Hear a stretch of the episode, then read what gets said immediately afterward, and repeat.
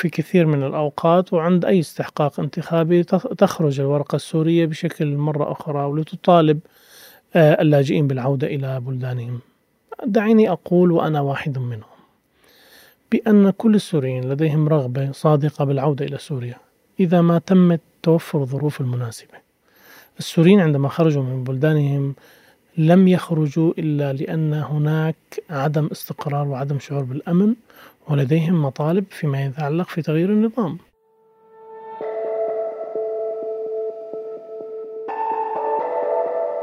انتهت الجولة الأولى من الانتخابات التركية بعد أسابيع حافلة بحملات وتصريحات كانت سوريا والسوريون جزءا رئيسيا منها. الرئيس رجب طيب إردوغان يدعو لعودة طوعية تدريجية وفي أقصى اليمين تيارات تدعو من جهتها لإعادة إجبارية بل أن بعض هذه التيارات الشعبوية ذهب لدرجة دق ناقوس الخطر مما سماه تغيرا ديموغرافيا في تركيا سببه السوريون. حسب قولهم طبعا.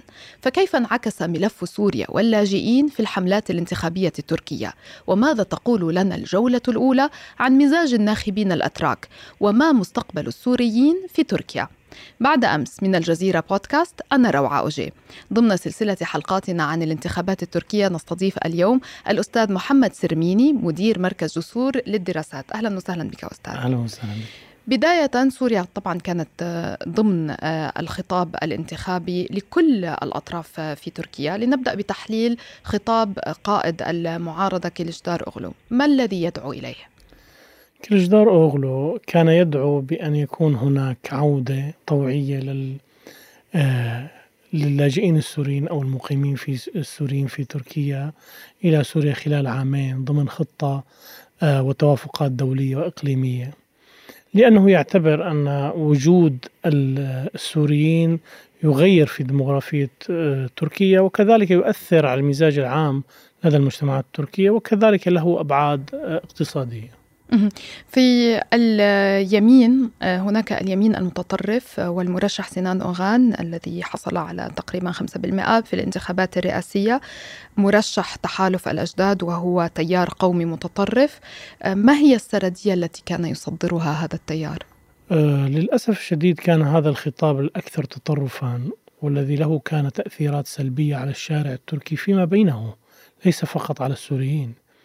فهذا الخطاب صحيح أن خطاب العنصري يتزايد مع الانتخابات لكن اليوم أصبح من يمثله بشكل رسمي من خلال مرشح تحالف الأجداد آه، سيزنان أوغان وكان يدعو بشكل صريح بأن تكون هناك عودة قصرية ومباشرة آه، إلى كل السوريين واللاجئين عموما سوريين وأفغان آه، إلى بلدانهم دون مراعاة أي تسلسل زمني أو خطة زمنية هم يريدون ذلك فورا. طب بالنسبة لتحالف الجمهور هل هناك أي تغير في مواقف وسياسات أردوغان تجاه السوريين؟ بالتأكيد آه، تصريحات الرئيس أردوغان كانت واضحة في خطابه الانتخابي بأن السوريين هم إخواننا ولا بد من أن نعمل على عودة آمنة لهم. هذا الخطاب هو امتداد لخطاب منذ أكثر من عامين. آه، بدأ يشعر آه، رئيس أردوغان والحكومة التركية بأن هناك نعم ضغط من الشارع التركي في اتجاه قضية اللاجئين. ليست لديهم رغبة بالعودة القصرية لكن كذلك لديهم رغبة في العودة الطوعية وكان هناك بعض المشاريع التي يعملون عليها من أجل تهيئة الظروف المناسبة للعودة الطوعية للسوريين إلى سوريا. طب ماذا عن الوجود التركي في العسكري في شمال سوريا؟ هل هناك خلاف عليه بين هذه الأحزاب؟ فقط التحالف آه، أو يعني حزب الشعوب الديمقراطية والأحزاب التي تتبع له هي فقط من تطالب بالانسحاب العسكري. عموما الأحزاب التركية هي ميالة إلى الح... الذي نزع القومية فيها حاضرة. ترى أن أي امتداد خارجي عسكري لتركيا هي مزيد من النفوذ والسيطرة وهذا يعزز آه، آه، قوميتها أكثر. فهي لا ترى ابدا ضررا في الوجود التركي العسكري في سوريا. لا هناك ربما ستحصل نوع من أنواع التفاهمات لكن الأكيد ما فوق التفاهمات هو بقاء النفوذ العسكري الطويل والمستمر وخصوصا أن هذا يمثل الرغبة التركية. دعني أذكر نقطة مهمة. في عام 1997 عندما حصلت هناك بعض المشاكل بين تركيا وحكومة دمشق كان هناك لا يوجد حزب عدالة وتنمية إنما هي كانت أحزاب قومية أو أحزاب مختلطة. كلهم جميعهم اتفقوا بأنه لابد من أن يكون هناك في عمل عسكري مباشر تجاه دمشق إذا لم تمنع استخدام الإرهابيين والقوى الارهابيه في ذلك الوقت ال PKK حزب العمال الكردستاني في تهديد الأراضي التركية والنفو أو الوجود الحدود التركية. وبعد ذلك حصل اتفاقية اضنا في عام 1998 فاذا آه الوجود العسكري في سوريا هو ليس قضية مرتبطة بتيار أو حزب إنما هي قضية مرتبطة بأمن قومي يتوافق عليه كل الأحزاب آه التركية ذات النزعة القومية آه التركية. طيب تحدثنا عن رغبة آه، الأتراك. ماذا عن رغبة السوريين الموجودين آه، في في تركيا؟ هناك من آه، حصل على الجنسية بالطرق بالمسار الذي عبره. هناك من لا يوجد أساسا على المسار الذي يفضي إلى الحصول على جنسية بمعنى أنه لا يعمل أو لاجئ كيف ينقسم السوريون داخل تركيا تجاه كل ما يجري وكل هذا التداول حولهم في الساحة التركية؟ بالتأكيد السوريين بالنسبة لهم هذا السؤال مهم جدا لأنه في كثير من الأوقات وعند أي استحقاق انتخابي تخرج الورقة السورية بشكل مرة أخرى ولتطالب آه، اللاجئين بالعودة إلى بلدانهم. دعيني أقول وأنا واحد منهم بأن كل السوريين لديهم رغبة صادقة بالعودة إلى سوريا إذا ما تمت توفر الظروف المناسبة. السوريين عندما خرجوا من بلدانهم لم يخرجوا إلا لأن هناك عدم استقرار وعدم شعور بالأمن ولديهم مطالب فيما يتعلق في تغيير النظام. فإن لم تتحقق هذه المطالب وما زالت الظروف التي تمنعهم من العودة فبالتأكيد خيار العودة لن يكون مطروحا. ليس ليس فقط في سوريا وليس فقط في تركيا إنما أيضا في لبنان في في الأردن وفي كل دول الجوار. السبب الأساسي من عدم عودة السوريين هو إلى وطنهم إلى بلدانهم هي أن الظروف السياسية لم تتغير الظروف الأمنية لم تتغير وهذا يعني أنهم هذا هذا المانع الأساسي. واليوم إذا نتكلم عن خيارات السوريين في تركيا فخياراتهم في حال حصل ضغوطات عليهم بالتأكيد سيفكرون بالخروج من تركيا ولكن ليست العودة إلى سوريا. سيفكرون بالتأكيد الخروج إلى من تركيا إلى أوروبا أو إلى أي مكان آخر يستطيعون أن يوفروا الحد الأدنى من الاستقرار والأمن. في الثامن والعشرين من أيار مايو ستعقد الجولة الثانية من الانتخابات. لن يشارك فيها طبعا آه، الثالث في التصنيف وهو سنان أوغان. آه، لن يكون ضمن المتنافسين طبعا. لكن دعمه آه، لمرشح دون الآخر قد يؤثر على نتيجة الانتخابات.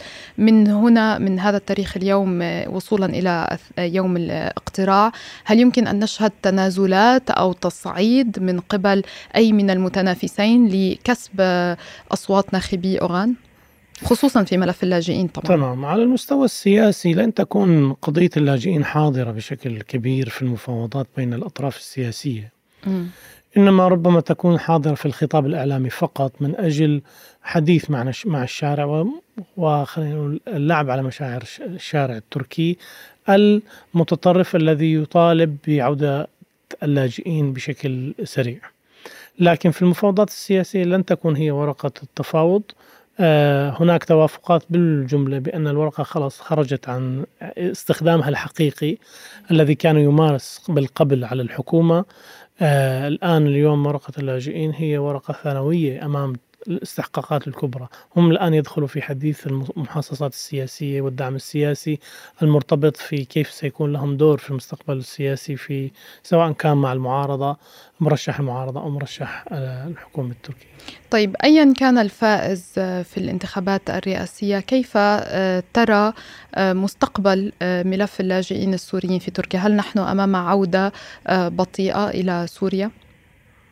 دائما آه، عندما تحصل هذه التصريحات آه، أشعر بالابتسامه لأنه كثير من الحكومات الأخرى والتي ربما هي أقرب إلى النظام السوري وأنا أتكلم الآن هنا عن لبنان على سبيل المثال لم يكن هناك في عودة رغم كل الحديث المستمر والضغوطات والتنسيق الأمني.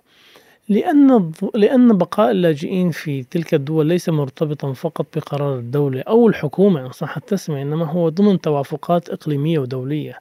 بمعنى ليست بالضرورة إذا كان آه، كل جدار أوغلو نجح أن نشهد تطبيقا عمليا لكل تصريحاته حتى فيما يتعلق في التنسيق الدولي والإقليمي لعودة خلال سنتين آه، أو عامين.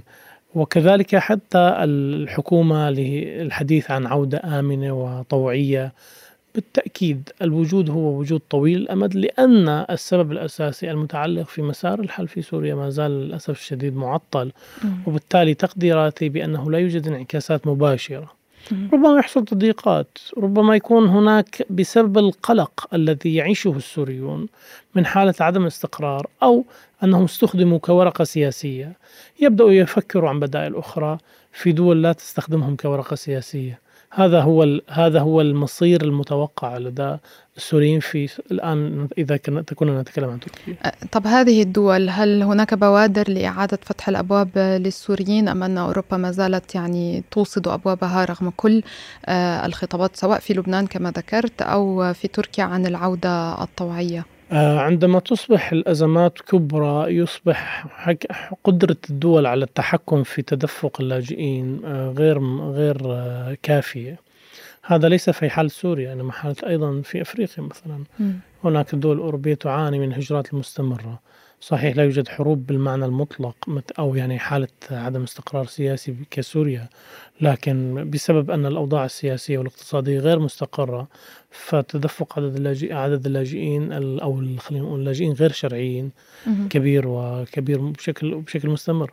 فبالتالي بتقديري أن الدول عندما تتكلم عنها ليست راغبة في فتح أبوابها أو أن الأبواب بدأت تكون موصدة هذا لا تضبطه آه، الجغرافيا. فالجغرافيا مهما حاولوا منع سيكون هناك وسائل لخروجهم ووصولهم إلى هذه الدول. طب كيف سيكون رد رد فعل أوروبا والمجتمع الدولي في حال تغير الموقف التركي تجاه اللاجئين سواء آه، للعودة آه، الطوعية نحو سوريا أو سواء لإدارة وضع اللاجئين على الأراضي التركية؟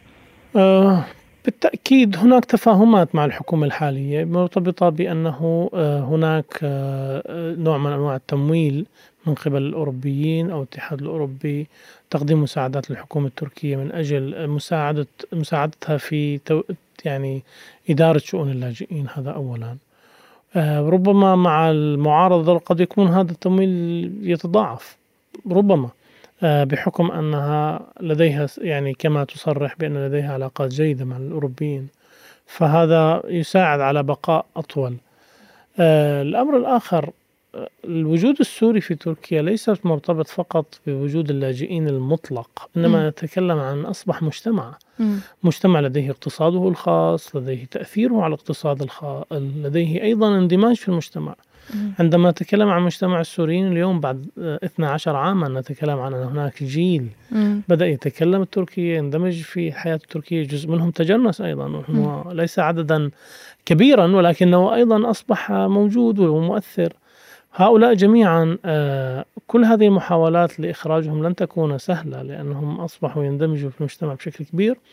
وأصبحوا أيضا مؤثرين في الاقتصاد المحلي م. فهناك ستخرج أصوات من رؤوس الأموال ومن بعض القوى الاقتصادية في تركيا التي ليست مرتبطة بالحكومة بأنه لابد من الحفاظ على الوجود السوري أو عدد وجود اللاجئين لأنه يمثل نوع من أنواع الدعائم للاقتصاد والحركة الاقتصادية. هناك أرقام تشير إلى أعداد اللاجئين بوضوح ولكن هل يوجد أرقام تشير إلى حجم الاستثمار السوري أو المجنسين أو المقيمين بمعنى أنهم يعملون ويدفعون الضرائب لتركيا ومنخرطين في المجتمع كما ذكرت؟ يعني عدد اللاجئين السوريين الذين يحملون البطاقة الحماية المؤقتة أو الذين دخلوا عن طريق الدخول الغير شرعي هم ثلاثة ملايين ونصف. آه، جزء منهم تم تسوية أوضاعهم القانونية فأصبحوا يحملون إقامات رسمية وجزء منهم أيضا يحملون آه، آه، جنسيات من خلال الجنسية الاستثنائية أو من خلال الاستثمار. حملة الجنسيات قرابة المئتين ألف وحملة الإقامات والأوضاع القانونية الرسمية قرابة المليون شخص.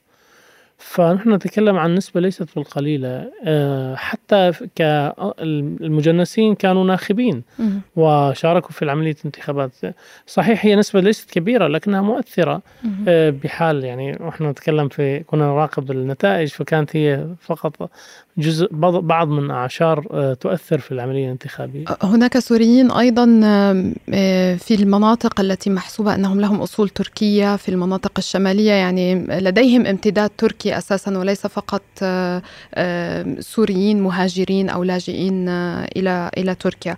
ماذا عن ملف تطبيع العلاقات مع بشار الأسد؟ في سيناريو وصول أردوغان أو إعادة انتخاب أردوغان أو في سيناريو كليشدار إلى أين تتجه تركيا في هذا الملف؟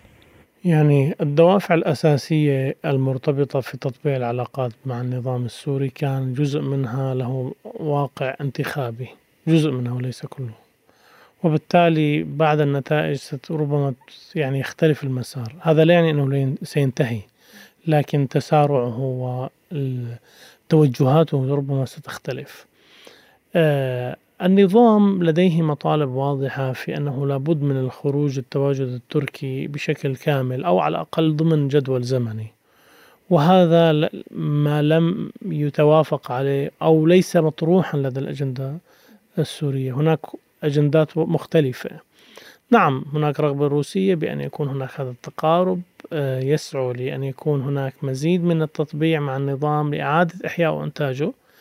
لكن هذا التطبيع ليس ليس مفاده أنه سيكون هناك فعلا إعادة إحياء للنظام لأن النظام يتطلع للتطبيع من أجل تحسين ظروفه الاقتصادية وليست فقط ظروفه السياسية التي هي تمثل له الأزمة الكبرى.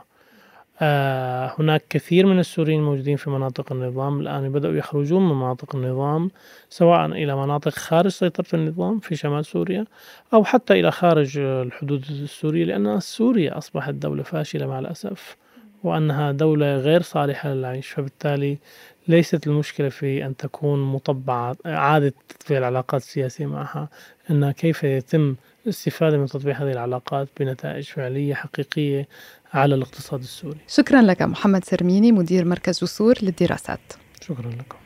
كان هذا بعد أمس.